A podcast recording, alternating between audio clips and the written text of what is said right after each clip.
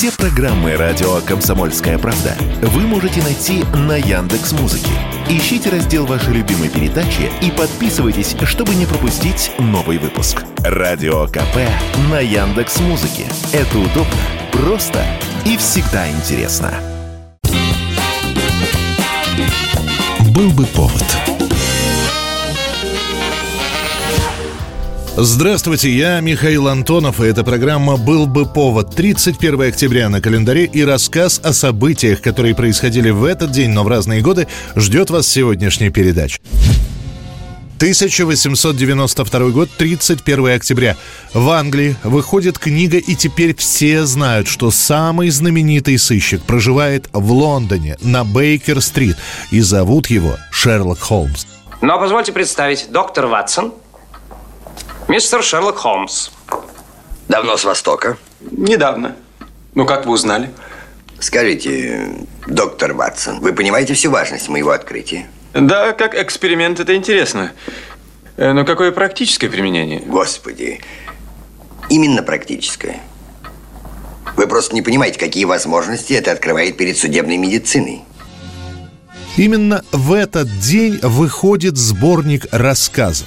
До последнего момента писателя исторических романов Артура Конан Дойля. Конан Дойль, видя засилье детективных книг в магазинах, долго подступается к этому жанру.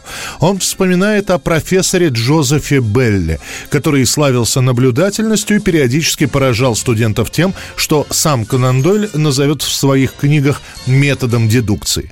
Так зарождается замысел сделать главным героем человека аскетичного, наблюдательного, своего рода циника, который бы не служил в полиции и чисто из благородных целей помогал бы стражам порядка расследовать преступления. Первый роман «Этюд в багровых тонах» принимают прохладно. В моде тогда были короткие рассказы, а растянутая на большущую книгу действия для большинства просто осталось незамеченным. Куда больший успех ждала повесть «Знак четырех». Тут уже у Холмса появляются свои поклонники, а тираж книги был раскуплен.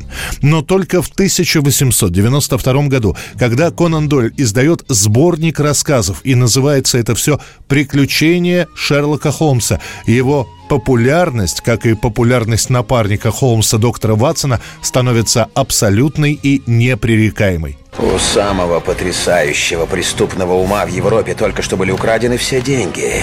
Возможно, самым никчемным инспектором в истории Скотланд-Ярда. До середины 20-х годов 20 -го века Шерлок Холмс – главный английский сыщик – 1906 год, 31 октября, в Италии закрывается международная выставка «Экспо-1906». Россия на этой выставке впервые подвергается так называемым санкциям со стороны цивилизованной Европы. После Первой русской революции 1905 года практически все европейские газеты пишут о том, с какой жестокостью это восстание, как пишут опять же в прессе, рабочих и крестьян подавлялось. Самое популярное русское слово на Западе в это время – «казак». В этой же Англии его произносят «казакс».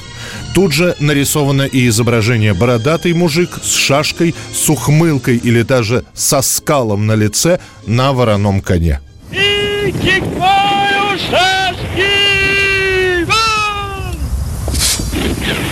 Вода!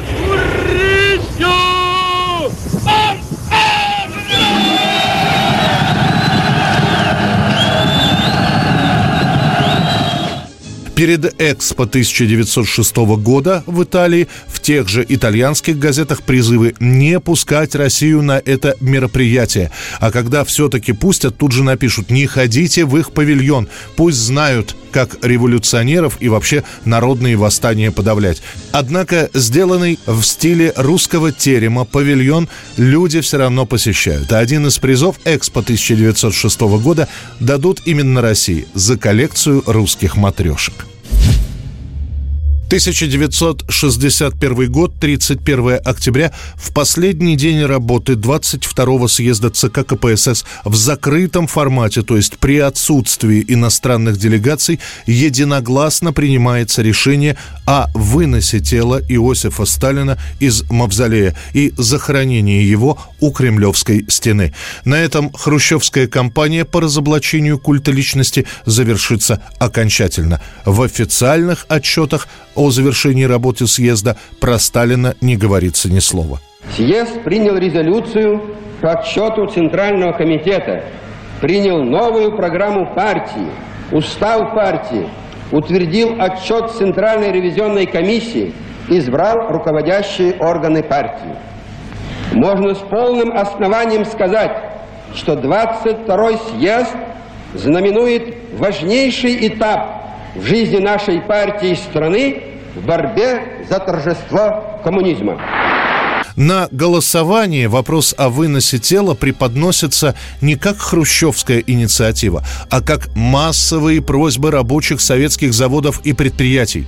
На заседании зачитывается даже письмо старой большевички Доры Лазуркиной, к которой во сне явился Ленин и сказал, что ему неприятно лежать рядом со Сталиным в мавзолее. Для выноса тела, а это происходит в самые-самые сумерки, в 11 часу ночи, территорию мавзолея огораживают забором, сама Красная площадь тоже перекрыта, и там стоит военная техника, репетируют парад на 7 ноября. С кителя Сталина срезают погоны, золотые пуговицы, гроб закрывают и опускают уже в заранее вырутую еще днем могилу. Никаких речей, салютов, все по-деловому, опустили, закопали, прикрепили табличку. Никаких там этих плит, ничего не было. Вот, там мы говорили, что плитами ее закрыли. Никаких плит не было. В газетах о перезахоронении сообщат лишь на следующий день. Хотя и сообщать никому не нужно. К тому времени на фасаде мавзолея, где с 53 -го года было написано «Ленин, Сталин», снова остался один лишь Ленин. 1986 год, 31 октября. Британская пресса обсуждает скандал, который происходит в группе Pink Floyd. Там участники судятся из-за названия. В этот день бывший лидер группы Роджер Уотерс, которого в 70-е годы английская пресса называла совестью группы, подает иск в лондонский суд, протестуя против использования оставшимися членами группы Дэвидом Гилмором и Ником Мейсоном имени коллектива. Эти ссоры начались еще год назад, и Уотерс и Гилмор к тому моменту уже выпустили сольные альбомы, и было понятно, что единения в группе, которое было в 70-х, уже нет. Пинк Флойд на грани развала, и после ряда конфликтов Роджер Уотерс решает покинуть коллектив, думая, что без него сама группа долго не протянет.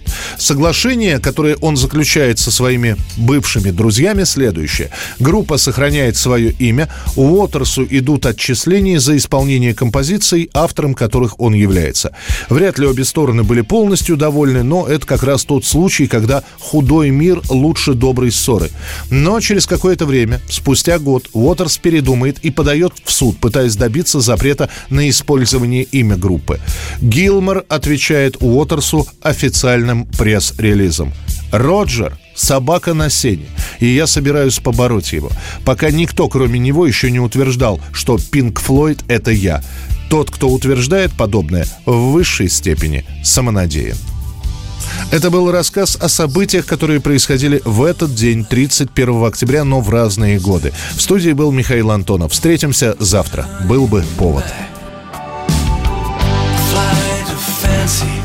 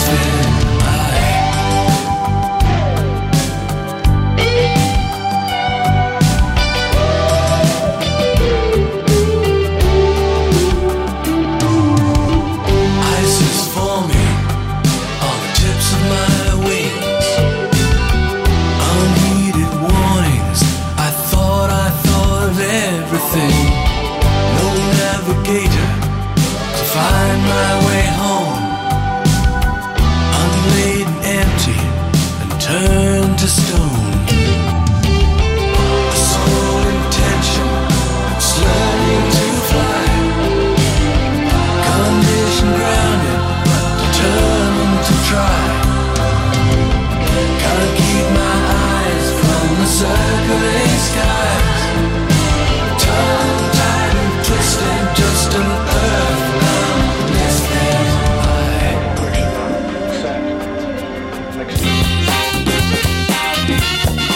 Был бы повод.